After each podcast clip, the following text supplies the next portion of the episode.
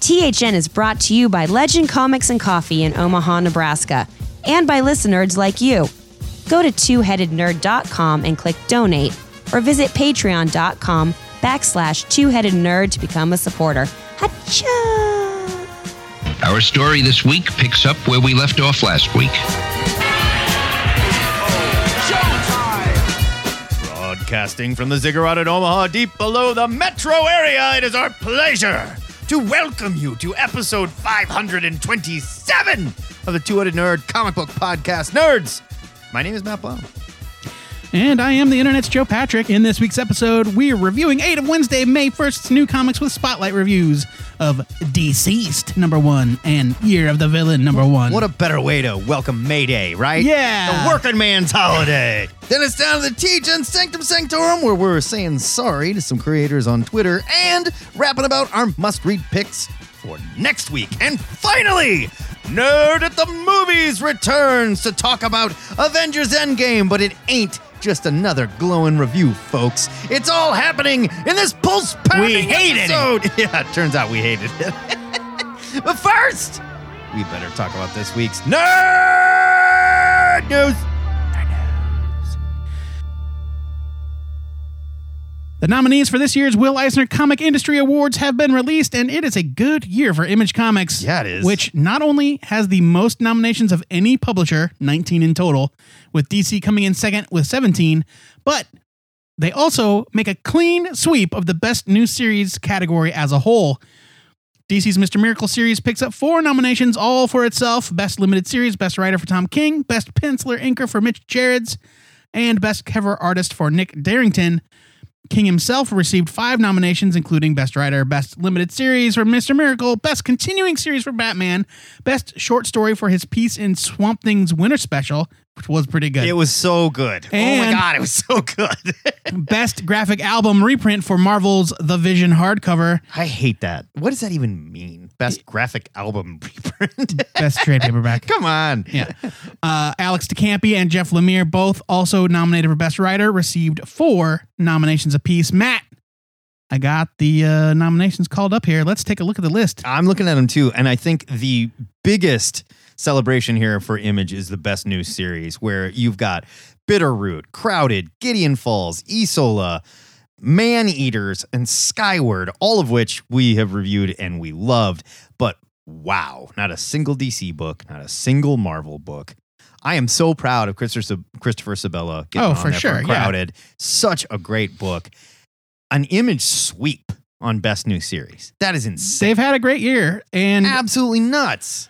Uh, there are. I mean, DC did have plenty of nominations. They they almost swept the best limited series category. Yeah, that's true. Uh, Batman, White Knight, Eternity Girl, But you don't see Snagglepuss. and, and this is not to Snagglepuss. I fucking hope Snagglepuss. wins. Snagglepuss should absolutely win. If they want to go just on the chance they took on that book, the quality of writing, and what they achieved, I think Snagglepuss has to win. Well, no, it's up against Mr. Miracle, so Mr. Miracle's definitely. Gonna I win. get it, but Mr. Miracle also took some smack from some reviewers too on the ending. They're saying that they didn't quite stick it, and we don't know where it ended Mm-hmm. up. I don't know. I think Snagglepuss could be a dark horse there. So, best continuing series, we've got Batman, as we mentioned, Black Hammer, Gasolina, which I don't think I've ever. I Red. didn't love it. I don't thought remember was it at all. Fine. Giant Days, which I love, uh, The Immortal Hulk, and Runaways by our good friend Rainbow Rowell. That is awesome. I hope she totally wins an awesome. Eisner. I think Black Hammer runs away with this one though. Absolutely deserves it. Hot take. I don't think Batman by Tom King should be here. I don't either, but I want Incredible uh, Immortal Hulk to win. Okay, I think Immortal Hulk wins. Black Hammer should win. Batman shouldn't be here. Giant Days, great choice. Runaways maybe could win. That's your dark Fingers horse. crossed. You want to you want the high money payout? Bet on Runaways. There you go. The high money payout. Yeah. Uh, what I'm like else the we got? swami over here. What else we got that, that's of any interest? You don't know what that even means when I say that to you. a swami? The Swami. It was an E ESPN thing. Chris Uh, Berman put no. like a hat on. I know that and like picked football scores for gamblers. the amazing Kreskin was a swami. Okay. Right. I think we can move on. We Jambi? No, he was a genie. talked- Jambi was a genie, you fucking racist. Jesus. it's not racist if you're just compu- confused about his job Oh, title. Matt. They're all swamis to you, aren't they? Joe Patrick in Hollywood News, Epix has released a new trailer for the Batman prequel we've all been itching for. Pennyworth. Yeah. along with confirmation that the series will debut July 28th. Set in the 1960s, Pennyworth follows the espionage career of the future Wayne family butler, Alfred Pennyworth. Just reading this out loud. Okay, but look, I can't believe it got greenlit. if they're going to make a Batman prequel, Alfred's backstory is pretty interesting. Fine, whatever. But have you been reaching for that one, or would you rather just see, I don't know, Batman show? They're not going to make a Batman TV show. Of course they're not. They're not going to make a Batman movie either. We're done with Batman. It's ruined. all right. Well, look, did you watch the trailer? It looks like It looks fine. super fun British Yeah, spy, I know. like Tinker Tailor soldier spy type stuff. Alfred Pennyworth is played by Jack Bannon. I'm not sure who he is. The 10 episode first season also includes Thomas Wayne, played by Ben Eldridge, Martha Wayne. we don't know any of these names anyway. Yeah, I don't know. who any Martha people Wayne are. or, or Martha Kane, the future Mrs. Wayne. Meanwhile, in news that I'm a little more excited about, DC released a full length teaser trailer for director James Wan's upcoming Swamp Thing show on the DC Universe streaming service. That debuts on May 31st. The teaser looks pretty good. It's scary. It looks scary. It looks horror. Yeah. And that's what I was hoping for. Yeah, they're really leaning into it. It looks like. I And- do and- think it's going to be a tough sell. And James Wan, he made didn't he make some Saw movies or something? No, James Wan did Star Trek, and James Wan did James, Fast and the Furious, and did Uh, you're thinking of Justin Lin, I think. no, James Wan did that too. no, no. Justin Lin made the Fast and the Furious. James Wan directed Furious Seven. Oh shit, Yeah, so Furious Seven. eat a pack of shit. There you go. oh, and he did do Aquaman. He You're also right. directed The Conjuring, which was fantastic. I am right about Justin Lin though. Oh, he did. Uh, yes, he Justin did Lin many did of the things, other. d- did several others. Fast and Furious So films. you're the racist. Look at that reverse racism. There you go. Reverse, Ah, the dreaded reverse racism. No, the guy's a very talented. He did both The Conjuring and The Conjuring 2. I like the first Saw movie. He wrote that. He didn't direct it and it had a good ending. But, you know, I think he is a very talented director. I mean, he's a horror Aquam- director. He's where Aquaman he's his, aside, his roots. I'm more excited for the Mortal Kombat film that he's producing, to tell you the Hmm. truth. Mm, mm. yeah, you know what? I think both shows look good. I, like, who on earth subscribes to the Epics Network? I don't even know where I find that. Yeah, but Uh, that does lead me to believe that it might be a little more adult in nature than like some of the CW shows since they're doing it on a cable channel, which I'm okay with. I guess if you can do a really edgy spy thriller with Alfred, I'll watch it as long as there's nudity. And since it's on cable, there should be a shitload. Yeah, that's what I'm looking for in my Batman Nudity. prequel stories. British nud- nudity. Naked Alfred. Uh, the one thing though that uh, gives me pause is that Pennyworth is being show run by Gotham's Bruno Heller. Yep. Bruno knows what we want though. We want baby Bruce and we want vil- all of And Batman's also villains Bane. to be 15 Yeah. years older than Batman. Sure. You're real hung up on the age thing. I don't really care if they're Stupid. older than Batman. It's just stupid. You can't tell me that every Batman villain was around before Batman showed up. That's what they're telling you. No, that is dumb. In some more serious news, it's shaping up to be a rough year in terms of creator health. First, veteran artist Joyce Chin suffered a stroke while on her way to s- this year's C2E2 with her partner Art Adams. ah, it's terrible. On top of that, the resulting fall led to a broken ankle. so she had a stroke, Oh God. and as she was falling, she broke her ankle. That sucks. Thankfully, Chicago's Presence Resurrection Hospital was able to perform surgery and provide care for Joyce. She reported later that she has not experienced any noticeable loss of function. Good. But because comic creators are held hostage by a broken healthcare system and an industry that doesn't care for them, she needs help. That's kind of the whole United States right now, though. Yeah, but comic But creators, in a especially big comic way. creators. Yes. Uh, of course, she spent two weeks in the ICU, so her medical costs are astronomical. To that end, in addition to a GoFundMe page, Dynamite Entertainment is selling an exclusive Vampirella lithograph featuring art from Chin's first work on the character from 2001.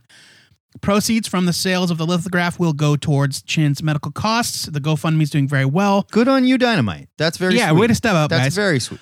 A day after news of Dynamite's fundraiser was posted, artist Tom Coker announced that the Black Monday Murders, which is the Image Comics series he co created with Jonathan Hickman, will be going on hiatus due to Coker's ongoing health concerns. Ugh.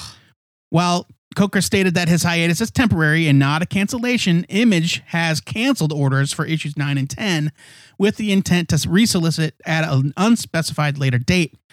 Now, Coker made no mention of fundraising in his statement, but the artist is going to have to stop working for an indeterminate amount of time just to focus on getting and staying healthy. And we don't know what his health concern is either. yeah, I mean, he has, I don't think he specified exactly what's Okay. going on. All right. The status of Joyce Chin and Tom Coker's medical and financial well being highlights, as I said, one of the biggest problems in the comic industry. Don't read this. Just talk through it. Just say it from your heart. All right, Let's yeah. hear it. The situation with Joyce Chan and Tom Coker highlights one of the biggest problems in the comic industry, which is the fact that there is simply no system in place to care for freelance creators who don't have the benefits that come Yeah. with a big time exclusive contract It's awful. from a major publisher. That's why it's so important to support the creators that you love, to donate to organizations like the Hero Initiative, and Yes. just do what you can. Buy art, visit them at Right. cons. and this it's is by it's no how means they live. We're not damning the comic companies. I get it. It's a dog eat dog world, and we're working on low margins, and freelance work is freelance work. I get that. They can do better. but they can do better, and we can support. them. Avengers Endgame made a billion dollars in three days. Yeah, but that's only a billion dollars. so, Yeah, I sure. mean, like, what Okay. is a billion dollars going to do for someone in the hospital? Isn't it? Isn't it some stupid number? Like the they only like it would only take like ten billion dollars to end world hunger or That's- something stupid. That's Marvel Entertainment, by the way. They have nothing to Yeah, do right. with the They were like, comics or "Fuck the off, creators." Tom Coker. yeah. Look, it's important to help these guys out when they need it, even when they don't need it, because you Right. never know when it's going to happen. I'm going to post links to the Hero Initiative and the fundraisers for Joyce Chin in the show notes. Uh, visit Tom Coker's Facebook page, check out his art, send him a kind word. Anything you can do definitely helps these guys. Yeah, Definitely. show your support if you can, guys. That is your nerd news for the week. But I'm sure we missed plenty other stories while arguing about whether or not Cap broke up Peggy's marriage. We'll get to that in a little bit here. So hit us up on the THN Forum's big news section, or better yet, That was a huge spoiler, by the way.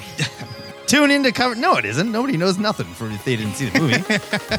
Tune in to Cover to Cover live every Saturday. We broadcast on our Facebook page. This week we're doing it from 1 to 2 o'clock Central Standard Time, and you can come out and see us live too on location at Free Comic Book Day at Legend, Comics, and Coffee. If I were a smarter man, I would know the address.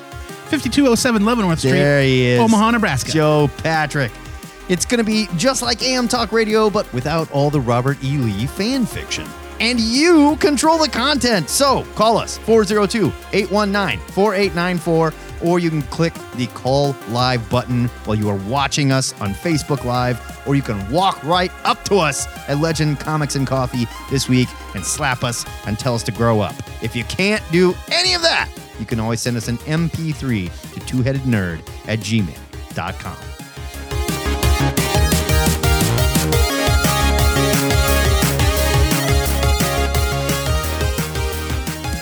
It's spotlight review time in the Ziggurat, where Matt and I make open death threats to the creative teams of two of this week's new comics because it's the only way we know how to express our opinions. That's right. This sucks. I'm going to kill you.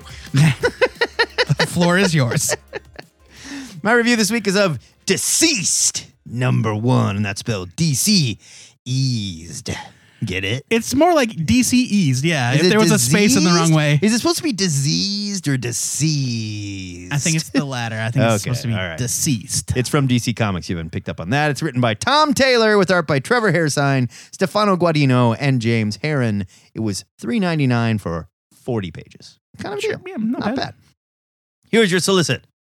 I'm gonna read it. I'm gonna read this just like uh, Johnny Cash did. And I looked, Yeah. and there before me was a pale horse. Its rider was Death, and Hades was following close behind him. That's from Revelation 6 colon 8. A mysterious techno virus has been released on Earth, infecting 600 million people and turning them instantly into violent, monstrous engines of destruction. The heroes of the DCU are caught completely unprepared for a pandemic of this magnitude and struggle to save their loved ones first. But what happens to the world's greatest heroes if the world ends? Oh, no. I've been whining about the recent storylines in Justice League having stakes so high that it's hard to even care about what's going on. And Deceased Well, it already feels like it's going to suffer from similar issues, but this time it's zombies instead of cosmic beings beyond time and space. Cosmic zombies. That's right, zombies, but not just any zombies. These mindless, hungry monsters are created by a new upgraded anti life equation that Darkseid developed by doing something to a crucified cyborg Yeah, he- who was yeah. kidnapped. In a different comic? No, it's not a different comic. This is a standalone story out of continuity, I guess. He was just kidnapped off panel. Well, they talk about it. They they talk about repelling. They repelled Darkseid's invasion, and he's like, "Whatever, I already got what I wanted." Yeah. So Oh, yeah. And then they're like, so it's Cyborg's not around. Where is he? I don't know. All right, let's go home and freak out. Yeah. The story seems to be a what if Darkseid didn't actually lose his first battle with the Justice League, but went back to Apocalypse and created a super techno virus that can be spread through Facebook. And it turns you into a flesh eating zombie. because, I don't know, zombies are still hot, I guess. are they though? I don't know. Yeah. Ah. I dig Elseworld stories, but DC seems to be stuck in a branding crisis with these standalone tales. I honestly did not know if this was in continuity at first, and there is nothing on or in the book itself to let the reader know. You didn't think Darkseid exploding was a Nothing. clue? Who knows anymore? the entire planet apocalypse explodes. with what's going on in Justice League? Who fucking knows? I guess that's true. This felt like an Injustice tie in for an Injustice Horde Mode DLC that doesn't exist. And it just did not work for me at all. The comic is perfectly well written outside of some complete over narration by Tom Taylor for the opening setup. The art is very nice. It was cool to see Trevor Harrison's take on the Justice League, but something was just off. Deceased feels like Marvel zombies, but completely devoid of any sense of humor. Maybe I'm just zombied out, but I could not bring myself to care about the story at all, and I cannot understand why DC doesn't label these books as Elseworlds to prevent confusion from idiots like me. Because if you tell somebody it doesn't count, Oh, please. a bunch of people won't buy it. If this was my first experience with Justice League or even my return to the title after a long break, not only would I have no clue what was going on, but I doubt I would be back for more. DC seems to be following the footsteps of titles like Heroes in Crisis, where a talented creative team tries to write something edgy starring your favorite DC heroes, but it just comes off as an excuse to do something really shitty to the characters. Yeah. Only this time it's out of continuity, so the stakes of the story are even lower. My rating? Leave it, folks. wow, I don't know if I can go that far because I, I did think that it was executed well. It was, but I just I personally though just don't care. yeah, that's where I'm at. Like I don't, Which need is to not see, a leave it because it's not bad. but it's not bad. But it's also not something that I need to see the Justice League doing. sure. You know what I mean? And like the idea behind it, it like well, it's clever. It's almost a little too cute. Like this techno virus that's spread through our phones. Oh man, holding a mirror up to society. yeah, what, is today. this? what do they think they are? Oh, Black Mirror. bro, you know. Uh, so I am in the middle of rereading the complete DC 1 million saga Okay. from 1998, which also features a techno organic virus. It does. Spread through, uh, you know, TV and whatnot. I don't Sure. think there was Facebook back then. no. You know what it didn't do? Make people eat each other. Yeah. it just made them a little bit paranoid. right. Right. Uh, the art is good. I don't care. Give it. A, if you want to give it a skim, it go ahead. I'm going to give it a skim it I just, just- because. I just thought this was mean spirited to be mean spirited. Yeah, I mean, I won't go that far. I think Heroes. I think it's better than Heroes in Crisis in that regard. I think Heroes in Crisis is just an excuse. So you don't want to kill Tom Taylor for this one, but you I- do want to kill who was it that wrote Tom King. Tom King I for Heroes in don't Crisis. Got it. necessarily You're on want to record. kill anybody. Tom King's family. Take notice. Oh boy, here we go again. Joe Patrick. Speaking of bad guys doing bad things. Yeah. The floor is yours, sir. All right. Uh, this week, I'm reviewing Year of the Villain, number one from DC Comics. It's written by Scott Snyder, Brian Michael Bendis, and James Tinney in the Four, with art by Jim Chung, Alex Maleev, and Francis Manipal. It's up. It's about 30 pages, uh, for 25 cents or probably free. Yeah, it was like 28 pages for th- 25 It- cents. the the review copy was 28 pages, but I'm sure that there was some. I'm just saying story. Uh, it was free on Comixology the day it came out. There you go. So here is your solicit Evil is winning. Lex Luthor and the Legion of Doom conspire with cosmic gods, bending mankind toward a dark destiny. Elsewhere, the scourge of Leviathan spreads unchecked, seizing power in every corner of the world. That's hard. and all the while, the Batman who laughs busies himself in the shadows, laughing aligned with no one, yet with sinister plans for all. and shadows And laughing. and himself. The carnage starts here as the bad guys take center stage in the year of the villain, the most treacherous event in DC Comics history. Some act with united goals, others with plans selfish and secret, every one of them on a monstrous collision course against Batman, Superman, and the heroes of the DC Universe. And our heroes will fail us. OMG. Dun, dun, dun. I'm not much of a fan of grim dark storytelling in my comics. I see that you put a comma in there, but Yes. Oh. grim dark is an internet word. Look it up. Okay, but you could put a hyphen in there. But that's not how it's spelled. I know, but I hate these kids. Right. No, I don't mean before I get any emails or tweets about it, Wooly Toots, I'm talking about you. Just say, don't at me, bro. Don't at me, bro. I don't mean that there can't be dark moments or that bad things can't happen. Those moments have their place. At Joe Patrick 116 on the Twitter. Yeah. I'm talking about stuff that's thrown in, like you said about deceased, just to show how edgy comics can be. Right. Like, ooh, Ultraman snorts kryptonite like a drug. Ooh. And Superboy Prime cut the Teen Titans in half with his heat vision. Ooh, or zombie Nightwing is biting Bruce's neck. Both of my examples were courtesy of Jeff Johns. You're welcome. I was worried that we were returning to that kind of storytelling with DC's evil wins marketing of this event, but I was actually pleasantly surprised by Year of the Villain number one. First off, the writers, along with some very informative back matter, give you everything you need to know going into the event, which is a lifesaver if you're woefully behind on a lot of books like me. The premise, believe it or not, is simple. Lex Luthor has united DC's supervillains on the eve of their greatest triumph, giving up his own vast wealth and power, maybe his life, question mark, to upgrade his peers. Meanwhile, Leviathan is running roughshod over the world's intelligence agencies, bringing them under Leviathan's singular control.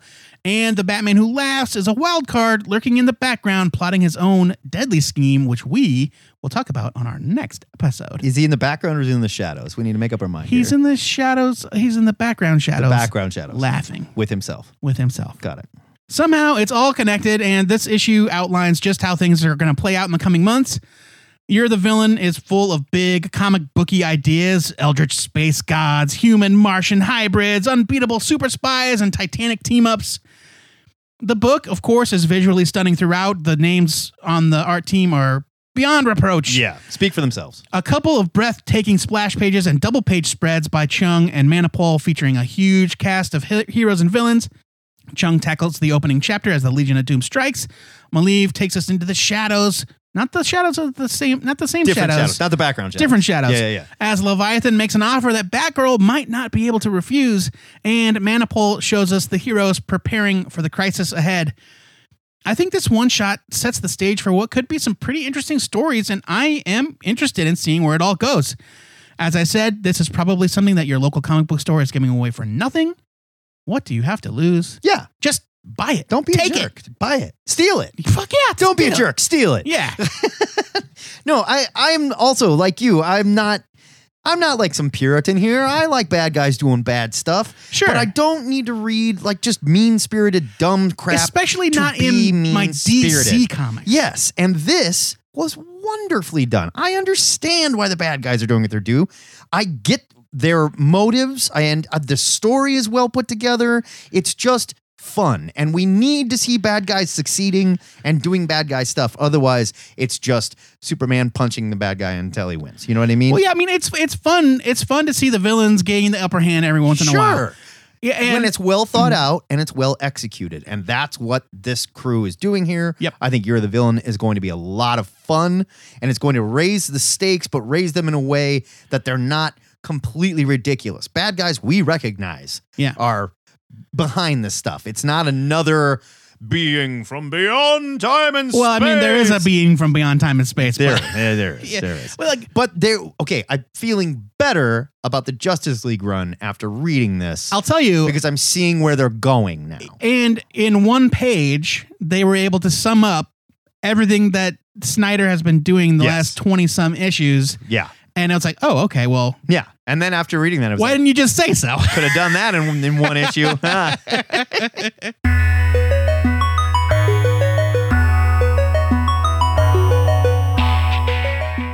So that is a leave it and a skivit for Deceased and a double buy it for Year of the Villain. We will post our written reviews over at Two Headed Nerd so Jim Lee knows we're doing the job he paid us for. But we need to know what you nerds thought of these comics too. Call us this weekend, 1 to 2 Central Standard Time. You can't say I didn't say it 17 times in this episode for THN, cover to cover. You know someone's gonna count, right?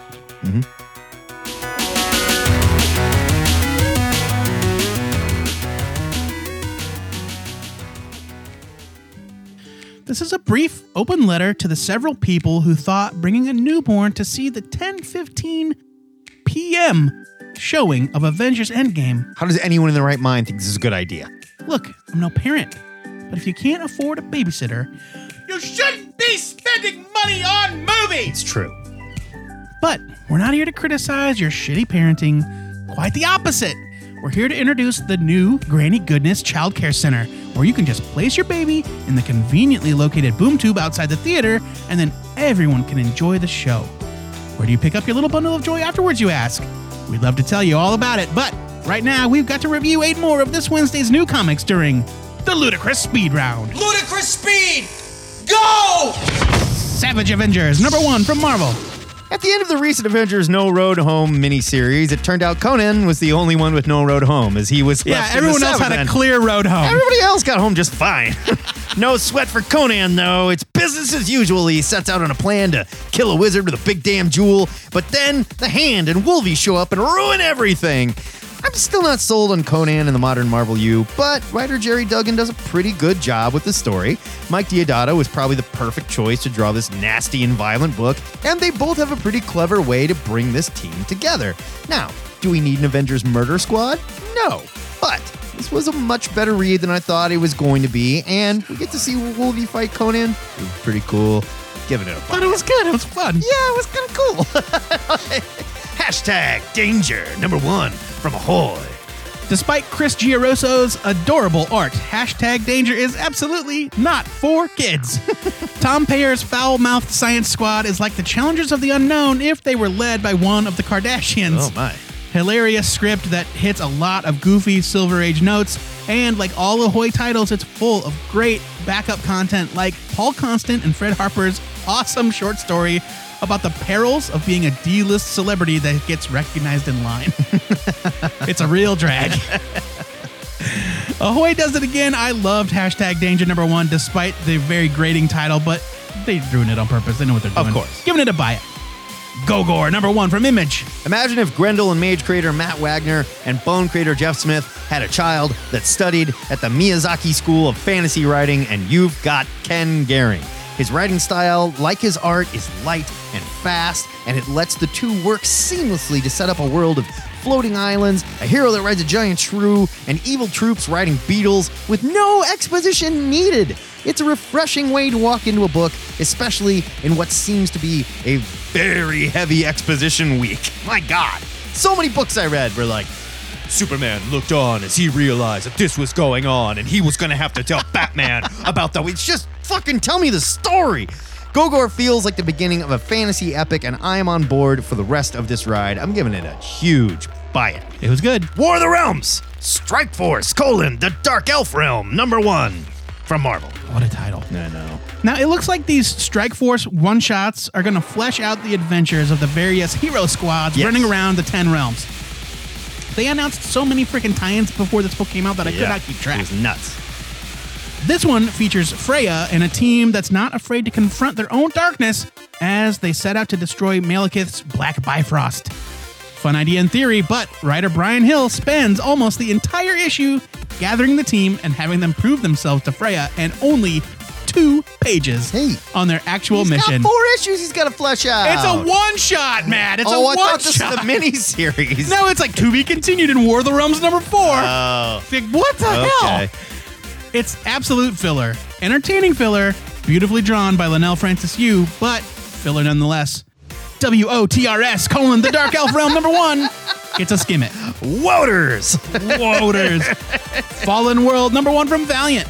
Rye is back in the year 4002, and writer Dan Abnett has him running the surviving colony of New Japan after defeating the city's AI, Father, which sent the space station crashing to Earth in the end of the 4001 AD story, available in trade and well worth the read. One of my favorite 90s, early 2000s X artists, Adam Polina, continues his killer sci fi work here, and Rye has never looked so good. Fallen World continues the massive story started by Matt Kent in 4001 AD and shows us the aftermath as Rai struggles to keep his citizens happy while dealing with half human, half animal hybrids, synthetic dinosaur attacks, and much more. Far flung future stories like this can be very hard to hook me sometimes, but this creative team had me from page one. Buy it! Goosebumps! Horrors of the Witch House. Number one from IDW. That was scarier than the whole comic. when a mysterious woman moves into an old house and hypnotizes the town. Whoa. Yeah, a group of kids sneaks on over to find that the evil witch is. Insert the dun dun dun sound here. Renovating. Ooh. this is completely inoffensive in every way, and that's the problem. When I was a kid, they made horror stories for children that would scar you for life. Fuck yeah, they did. Not only is the script by Denton Tipton and Matthew Dow Smith completely free of tension, but the super cartoonish art by Chris Fenoglio, which is perfectly fine, but it's better suited for comedy than horror. I get it, it's goosebumps, but I have to give Horrors of the Witch House number one a leave it. Oh, grumpy old dude. Sorry. The Green Lantern number seven from DC. It is not new news that Graham Morrison's Green Lantern run has been stellar, but I need to take a minute to talk about Liam Sharp's incredible artwork on this title. I've always liked Liam Sharp, but he seems to be working outside of himself. In this issue, we see Hal trapped in his own ring, and Sharp appears to have lost his damn mind while drawing it. I cannot say enough about the detail, the paneling, the character designs, and just how damn wacky this title has been. I love the Green Lantern so damn much. I'm giving it a buy it. Young Justice number five from DC. Well, that bastard really did it. After talking about how in continuity this book is for four straight months, seriously, every time. Yeah. In continuity. Yeah. Brian Michael Bendis restores in a handful of pages what the New 52 spent five years trying to wipe out. I'm not going to spoil that moment for fans, but all I could think about afterwards was how Lord Steven, the THN master of coin, was feeling after he read it. John Tim steps in on art with some very solid help from former Marvel artist Chris Anka and the best two page spread I've seen in a really long time, courtesy of Doc Shaner. If you're a fan of DC's teen legacy characters and you want to see them brought back to their former glory, you need to be reading Young Justice. Buy it. I got to catch up. I need to. Ludicrous speed! sure it's not zero. that is your ludicrous speed round and zero. There you go. I think it's zero. is the sound of Andy firing up her energy swords as seen in the pages of Neon Future number 1. I missed that one. Who is Andy and what is Neon Future? It's a new comic. It's a new one. Okay. This onomatopoeia was submitted by Randy Andrews Wait a via the minute, who? THN Facebook fan page. Randrew? He's still Randrews. running around? If you want to submit an onomatopoeia of the week, you can fire it up your energy sword and carve it into the front door of the ziggurat, or hit us up on any of our social media platforms, or shoot an email to twoheadednerd at gmail.com. This week in the THN Sanctum Sanctorum, we're uh, busy refollowing all the creators and friends that we thought were posting endgame spoilers. It turns out most of you were just trolling us, and Count Chocula isn't even in the film. Oh. Joe, while I send out some apologies, why don't you tell these nerds about your must read pick for Wednesday, May 8th? I can't believe I gave that guy 30 bucks for one box. I know, right? Sucker. My pick for next week is Murder Falcon number eight from Mar- from Image Comics, pardon me, written by Daniel Warren Johnson with art by Warren Johnson and Mike Spicer. I don't know if Warren, I don't know if it's like a hyphenated last name or if Warren's his middle name. Daniel Warren Johnson, or if he's like an assassin. Yeah, maybe it's a, let's just say it's his full name and he's a killer. yeah. He's a killer. John Wayne Gacy. Yeah. Not an assassin, a serial killer. Yeah. It's 32 pages for 3.99. Here's Actually, your John solicit- Wayne Gacy was sort of like the exception. Usually, assassins get three names, and serial killers get two. Assassins? What Yeah. are you talking about? like John Wilkes Booth. assassin. Oh, okay, I guess. you know, yeah. like they all like uh, what was the one who came after Lee uh, Harvey Oswald. Lee Harvey Oswald. Yeah, Yeah, yeah, yeah. another good example. Yeah, Lou Diamond Phillips. There's another. You know, Lou Diamond Phillips? yeah, yeah, William H. Macy. yeah, assassins. Mm, yeah. Here's just a listen. Daniel Warren Johnson's power ballad concludes in a brutal battle of the bands. The members of Bruticus have come too far to allow Magnum Chaos to reign on Earth. Strap on your axe, join the battle, and remember metal will destroy all evil! I'm saying it. It is my favorite image comic currently being published. It's I wonderful love it so much. It's so wonderful. and the story wraps up next issue. I hope they do more. I really do. It's it's exceptional. It could also be the kind of thing though where it does get old after a while. You know, like I'm glad they're like we're, we're telling this story. We're telling this story. Well, sure, but I mean, if they've got Boom. if they've got ideas, give them to me. sure, sure. Matt, what's your pick? My pick also comes from Image Comics. It's Excellence, number one from Image Comics, like I said. Yeah. Written by Brandon Thomas with art by Kerry Randolph is 32 pages for $3.99. Here's your solicit. Spencer Dales was born into a world of magic. His father belongs to the Aegis. How do you say that? Aegis. A E G A E S. You're sure it's not Aegis? Actually, I think it's pronounced Aegis. Aegis. I'm going to do that. Yeah. A secret society of black magicians Zerum. ordered by their unseen masters to better the lives of others, those with greater potential but never themselves. Now it's time for Spencer to follow in his father's footsteps, but all he sees is a broken system in need of someone with the wand and the will to change it.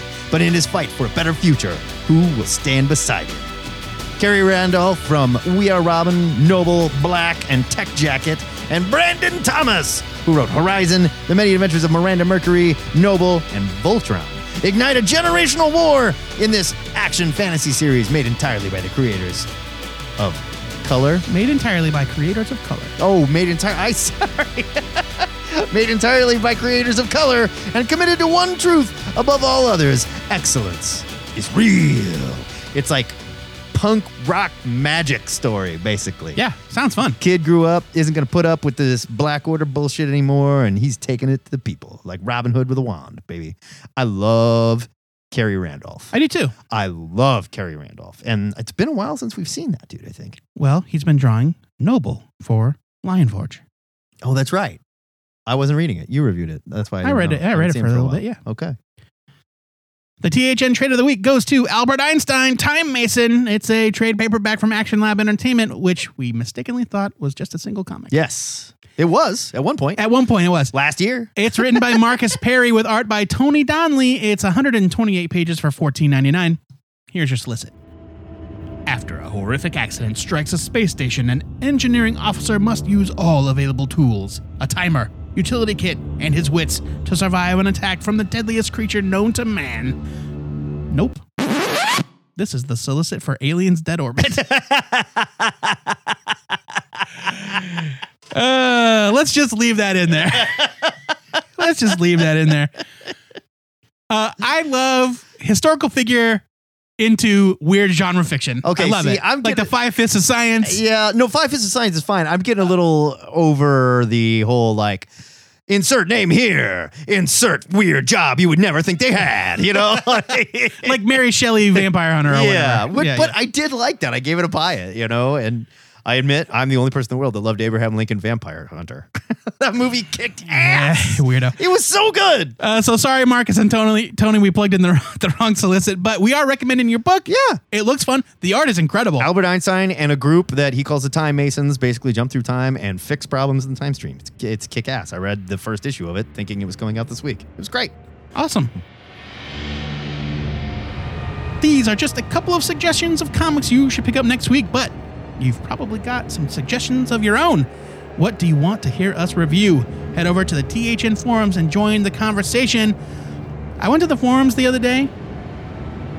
Brian Domingos has listed a punishing number of terrible things for us to review Oh, great. on uh, Tales Too Terrible to Tell. Uh, so, Oh, thank you, Brian, for your service. You've been waiting on the edge of your seat almost a week for the official THN Avengers Endgame review. We know. But you're not getting another glowing review from us, I'm afraid. Nope. On this edition of Nerd at the Movies, we'll be examining our biggest and burning Avengers Endgame takeaways, theories, and questions. Joe Patrick, we saw it, we loved it. We got plenty to talk about here. Yeah, so when he says it's not another glowing review, he just means we're not actually giving him. Yeah, a yeah, real yeah. I just review. didn't think let's sit here and tell everybody how great we thought it was. We get it. We, everybody loved it. It's fantastic. If you haven't seen it, go see it. Warning, we're going to spoil some shit right here. All kinds of stuff. Oh, Spoiler 'Cause alert. We have got to talk. While it was wonderful, perfectly executed, so much fun, there's a lot of questions that Yes. need to be answered.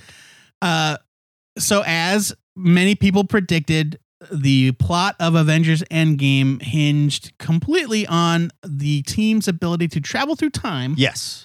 via the quantum realm, Mm-hmm. uh, which saw them gathering Infinity Stones from various points in the timeline so that they could use them in the future. And I gotta say, like, they didn't explain the quantum real- realm thing at all. But I think they knew there is. I mean, they kind of did a little. there's no good way to explain this. It's not going like we could spend an hour trying to, or we could just have Tony like look at the model, twist it slightly, and then sit back and go, "Holy shit, that's it!" You know. And I was like, "That's it. Well, fine, I'll buy it. Yeah." Yeah, right. And then he showed it to other people, and the smart people were like, "Oh my god, that is it!" And the dumb people were like, "What am I looking at?" You know? Basically, yeah. It was great. And yes, so they gather up the stones so that they can return them to the future. Very important. yes. and undo the Thanos snap and restore 50% of all life. Now, we know they do it. Spoiler alert: everyone comes back. First question. Yeah, Were those five years written out of continuity or do they count? they count. Okay, so they count. Yeah, Now, that takes me Because- straight to because they didn't stop the snap. right. And we They- know we know they count because Ant-Man's daughter was older, And, still older. And, And Iron Man has a kid. Iron Man still had a kid. So Yeah. that's not gone. Right. So Spider-Man comes home at the very end, right? Yes, right. Runs into school. Yes. All the kids there seem to be fine. Yeah. He recognizes Ned. Yep. And he's like, oh, whew, good.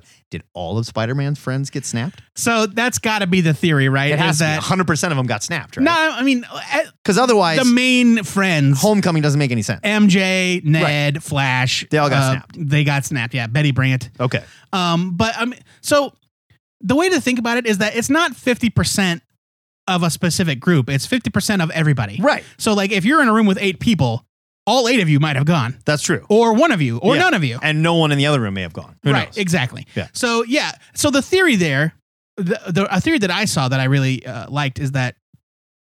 So obviously, five years have passed. Um, Earth has somehow figured out a way to move on. Mhm. Um, infra- infrastructure is certainly very different. Yeah. Uh, resources are very different. yeah. Suddenly, three and a half billion people show up, right. We're back. uh, including many children. Right. Right. The theory I read is that that school is probably a school exclusively for kids that got dusted. Yeah, because they're going to have to, like, you just, there's no way out of this. Let's go further with the time travel. yeah, So at the end of the film, they put everything back. We know that that's good. Cap decides, All right. Well, before we get to that part, that's Okay. the end. So they play very fast and loose with the idea that uh, you can't change the past. right. They're like, they very specifically by name say, Right. Back to the Future is bullshit. Right. You can affect the future, but you cannot change the when past. you time travel to the past, your past becomes the future or something like that. something to that Yeah, extent. right. And so when you, it's very Marvel comic booky because the Marvel comics are the same. Right. when you time travel, you're not altering the past. You are creating an alternate timeline, a what if. Okay. So, in that sense, like I, I, I, I was talking to my buddy Justin about this the other night. They pluck Gamora out of 2014 Yes. and bring her back. She goes. She goes with. Uh, If so they do during that- during the during the time heist, Right. uh, Thanos gets wind of their plan. Thanos of the past Right. learns of their plan, and uses uh, t- uh, uses the same technology to travel with his army to the future, including Gamora, pre Guardians Right. one. so So- she's still kind of evil. If he takes her from that point to the future, does she meet the Guardians? Does any of that shit happen? Well, she met the Do guardian. the Guardians All get right. the purple stone and s- all that crap we needed to happen? so there's a scene with the ancient one, and Well, let's not do No, that. no, yet. yeah, yeah, no, Okay, it's no, part no, of you're it. right. It's you're part right, of the you're right. I explanation. see where you're going. Okay, there's a scene with the ancient one where I loved it. fucking Smart Hulk. I Smart Hulk. was You so guys good. called it. It was the best. Smart Hulk was so good, but I loved that the ancient one was just like, oh, I don't exist in time like that. Like, Yeah, yeah, you know, like- like, just like if you're here looking for Stephen Strange, you're five years too early. Right, sure, Like, right. What? Who are the three? Iron Man, Cap, and Hulk. Right. Travel to Avengers 1, 2012. Pretty much. uh, because they figure out if we go to the right year, three of the stones are in New York City. Yeah. And so Cap goes after the Tesseract, uh, which is at Avengers Tower. Uh, Hulk uh, is pretending to be dumb Hulk, which is It hilarious. was great. And he goes to the Sanctum Sanctorum to uh, get the stone from Doctor Strange, Right. who, spoiler alert, does not exist yet. Yeah. Uh, and uh, I forget what Iron Man's doing. Doesn't matter. Oh, he's trying to get Loki's scepter. Yeah. You're Loki's scepter. Um, so Hulk goes to the ancient one, and the ancient's like, ancient one's like, "Yo, dog, you can't have this stone." Wait a minute. Wasn't Loki's scepter the Tesseract? No, Loki's scepter is the Mind Stone. Oh, that's right. That's right. Okay. Sorry. So ancient one says you can't have the stone, and here's why: Right. because when you time travel, you create alternate realities, and if you take the stone, it creates an alternate reality where the stone is not here, and if the stone is not here, shit's gonna go down. It's the only line of defense against all the bad stuff that you guys don't know about in the Right. universe. Right. And Hulk says, No problem. We'll bring the stones back to the moment we took them, which will close the loop Sure. and erase the second timeline, Okay. which is all well and good until things happen that prevent the loop from being closed. Like Gamora. like Gamora, because Nebula is on like a network. right. When she gets too close to past evil Nebula, things go crazy. Yeah. And Thanos hears the plan. I didn't have a problem with that, by the I way. didn't Some either. people are like, that's too easy. No, no. I thought it was cool. it's not any easier than a rat turning on the quantum tunnel. Yeah. I mean, like, and Thus saving all the universe as we know it. fair enough. but yeah, I, sure. But also, I mean, like in the sense that you had, we got to see Cap fight young Cap and stuff like that. So we know things can exist together and coexist. And there's no reason that Nebula, if she encounters herself with the same programming and the same Sure. internal light, of course she could talk and be like, wait a minute, what the fuck is that? Am I here? You yeah, know, right. like- and so that's the whole. That's one of the biggest twists in the plot is that Right. they get the drop on good Nebula of 2019 Nebula, and evil Nebula poses as her and goes back with the Avengers to the future, Heyo. uh, which opens the door for Thanos to bring his army to the future, Okay, back to the Gamora which thing. creates a reality where Thanos just leaves and ultimately dies. And so in that reality, there is no Infinity War. There is no snap. Right. But that's a different reality. right. Gamora, who is from that reality as well, we don't know what happens to her at the end. Right. She disappears. But does it make sense that they can pluck her out of there?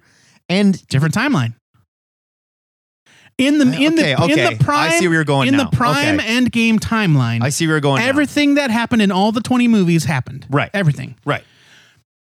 So But there are other offshoots there are offshoots just that, went- don't get closed. that went a different way. yeah. So, So Gamora being one of them, basically. yeah, so either either go either Gamora uh went back right. which they don't show, or she hightailed it out of there because she's like, Who are these people? Why does that guy know me? Why did he try to kiss me? Right. I'm out.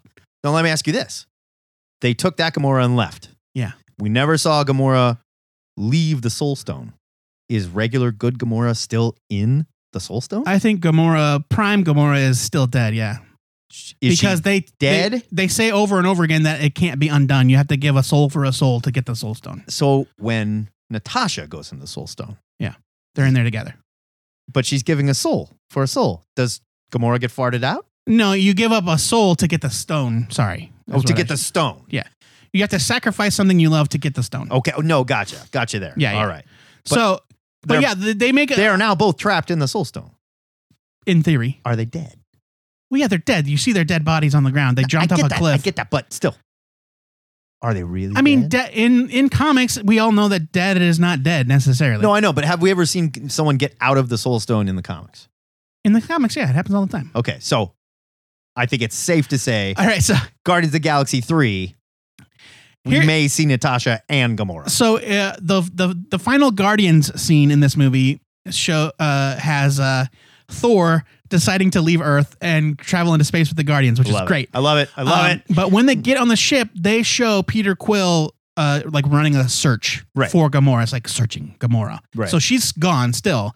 So he's either looking for old Gamora or past Gamora or whatever. Or thinks he can find thinks the he can bring her evil back. one and make Yeah. her sh- realize she's good or something. so I bet that's part of the third movie for Oh, sure. absolutely. Um, other things that uh, do other timelines that don't get closed off, uh, they steal the uh, Tesseract from Shield Right.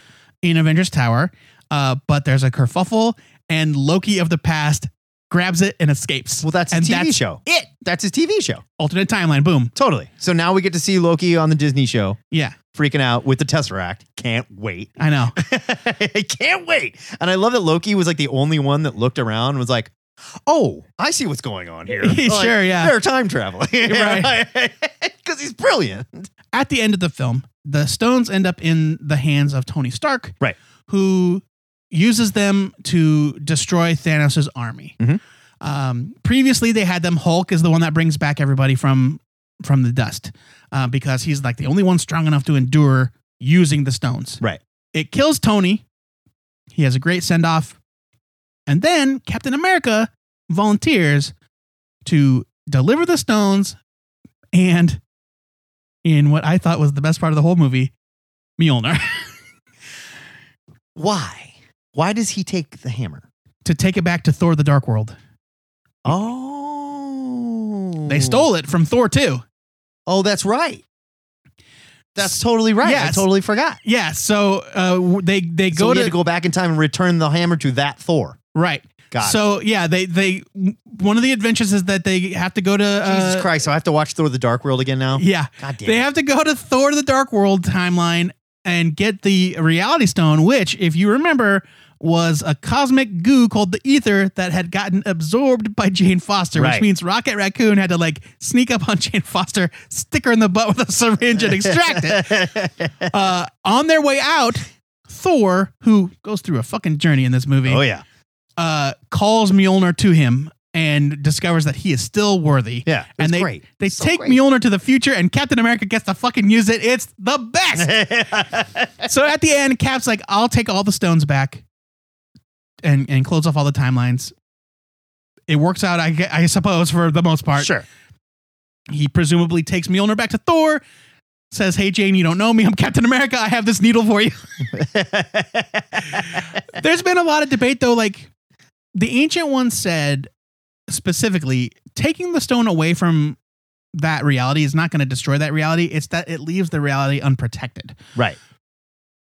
No one is saying that Cap had to take them back to where he found them necessarily. They just have to be in that reality. So we don't ne- necessarily know because, like, how is he going to return the Soul Stone? Yeah, that's a good. I Is he going to go up the cliff and say, "Hey, Red Skull, what's up? What are you doing here?" yeah. yeah. Well, where was the Soul Stone before? I think it was always there. It was always on that planet. It was the only stone we never saw until Infinity War. Uh, you know, like the Mind Stone was in Loki's sa- staff. I hadn't even thought about How's that. that gonna How's that gonna work? The Cosmic Cube was the Space Stone. Is Right. it gonna build another cosmic? Like there are a lot of loose ends. Right. The biggest loose end of them all is that Cap decides not to come back. He decides to stay in 1945 or whatever year it is that they he ends It up was the end of the war. That's why we know that. uh, and he leads a happy life with Peggy Carter until he comes back until he meets up with the gang at Tony's Right, funeral. shows up as in an old 2018. man. Yeah. So let's unpack that. Okay. So what does what this means? What I'm saying this means. We know based on Winter Soldier 2 that when Cap went to visit Peggy in her deathbed, she said, "I don't blame you. You had stuff going on. I get it. You were frozen and then you were busy. I have a, I had a husband. Yeah. I had two kids. I had a great life." Yeah. Well, I mean, yes. So Peggy, Steve. you find out about you find out about Peggy's family in The Winter Soldier, where Right. he visits that exhibit at the museum, and she Right. talks about her life after But the we war. ne- but we never see them. He's unnamed, And because unrevealed. the husband is Steve Rogers. Except it's Steve. you can't change the past. He's not changing the past. He's existing in the past with and think about it. If it's a loop and he was always going back to do that, he's not changing shit. yes, that's one way to read it. He's not changing shit. Uh, I have I have a definitive answer to this debate when we're done, but I think we should have the debate anyway because it's fun. uh, for your theory to make sense, it would require that Steve Rogers goes back to the past, Right. lives the life he always should have led, Sure. with foreknowledge of not only the events of the Marvel movies, but the assassination of JFK, the assassination of Martin Luther King Jr., But- 9 11. sure. But these are all things that have to happen Do they? to get to a point If where you- they save the whole universe. if you are Captain America, There's nothing he can do. if you're Steve Rogers, He has to let this happen. if you're Steve Rogers, He, if I'm Steve Rogers, who, by the way, is not a theoretical physicist, right? No, he's not. But he's been told he's been told by Hulk that you can't change the past. all this stuff. has to happen. However, all this stuff has to happen this way. he also didn't know. He also knew that Peggy. He one. He also knew that Peggy had a husband and kids, Right. which means he made the choice to roll the dice that it was always him all along. Quite possibly, or he knew it was always him. There's all no along. way for him to have known when that. he shows up in the ver- as the old man, they say, "Are you going to tell us about it?" And he goes, "No, I'm not right. going to tell you anything," because he's terrified. He can't mess with the timeline. It has to happen. That's not this why he way. didn't tell anybody. It has to do. He's a good soldier, and his job is over. And he's going to go back and get the life that he wants to leave because he knows he is going to come out of the ice as a young man. There's two Steves running around. That Captain America is doing the job, is doing what Cap can do. I'm saying And if he were to stop the assassination of JFK, Captain America was not there to do that. You can't change that shit. but he was. You see, Not as Captain America was there to do that. That- but that could fuck everything up in the future. Things have you to happen this you way. think that Steve Rogers goes home to his wife every night and doesn't tell her that she is secretly working for Hydra? I think she knows she is. She does not. Nobody knows. But when did Hydra actually take over Shield? E That didn't happen until- after the war? Yeah, but that didn't happen until years after the war, right after the war. Was it right after? Yes, because just like we did, they recruited a bunch of fucking Hydra scientists Yeah, that's right. and they infiltrated. Yes, Hydra controlled S.H.I.E.L.D. E almost from the beginning. That's right. so you're forgot about telling that. me that Captain Yes, America, I'm telling you that. no way. For if it saves the universe, it yes. doesn't though. How does how does stopping Hydra prevent anybody from stopping Thanos? What if it does? We don't know. What if it changes everything? but I don't think Steve could live with himself. There's no way that he sits by and does nothing. If he knows, Especially if he knows that he's created an alternate timeline. He knows that the prime timeline is safe. right? So he just says, why not? But he didn't create an alternate timeline. He did if he tried to change shit. Excellent conversation. I love that debate.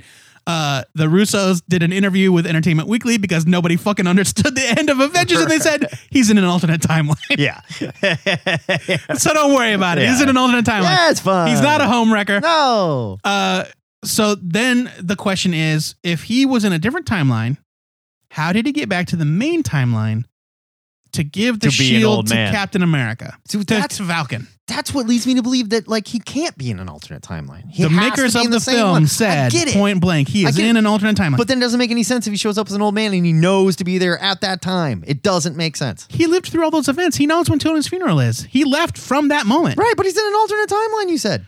Yes. And Where the same shit happens?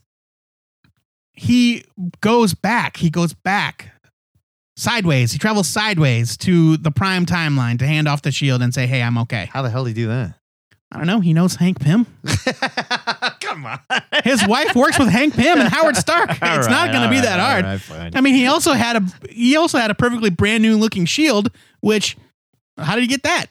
Yeah. because Thanos smashes his shield That's true. because he knows the Black Panther. He knows where to find the Black Panther. suppose. I'm saying yeah. this our Steve that we've followed since 2000 and whatever is in an alternate timeline where anything goes. Right. There's We- so many more Look, questions. we've kind of gone off the rails, right. but like, There's so many more questions and theories we have about Endgame, and we're going to talk about it more on cover to cover this weekend with you guys. We want to hear whether you think any of this has any credence or we're full of shit, or hit us with the questions that you don't understand. Let's talk about it. There's a lot let's talk to about it. unpack here. Yeah, it's it's it's a big old movie. It's three hours that went by in a blink of an eye, Fuck. and I wish it had been three more. Tell me about it. Had they just said, "Li- folks, you want to see it again? We'd be like, yes, play it again. yeah, right. Exactly. Exactly. Excelsior! Oh. That is it for THN 527, and the cease and desist orders for 528 are already pouring in. Pretty sure that's the same joke as last week. No, it isn't. Joe Patrick, before we make the bold decision to defend ourselves in court, That never works. ask these nerds a new question of the week. This week's question comes from the diseased mind of Matt Baum himself. he says, quote, pitch me your way to introduce mutants to the Marvel Cinematic Universe. Yeah, it's got to be good too. They can't just start being born now, or like oh, you're gonna have a bunch of baby X Men that don't grow up for fucking 14 years. No, Next babies, bro. no, It's a Don't thing. Stop that. if you're new to the show and you can't stands listenings to it no mores, I assure you, it's only because you haven't heard enough. The good news is you can hear the entire run of THN in our digital long box archive at twoheadednerd.com. But hosting that many episodes, it ain't cheap. So we want to thank donors like our patron and son of Mark Harmon, Paul Harmon. Huh? Confirmed, son of Mark Confirmed. Harmon. That's right, Jags kid. before we go. Our weekly shout out goes to Copperhead, Noble Causes, and Dynamo 5 creator Jay Farber, who just announced that he's signed on as a writer of the CW Supergirl. That dude is so That's talented. fun. I love him. I I, do love too. Jay Farber. Word to you, Jay. Until next time, true believers, remember to pre-order your comics or your retailer might just jag off all over them. This No. is the Two-Headed Nerd No, sir. signing off. Yuck.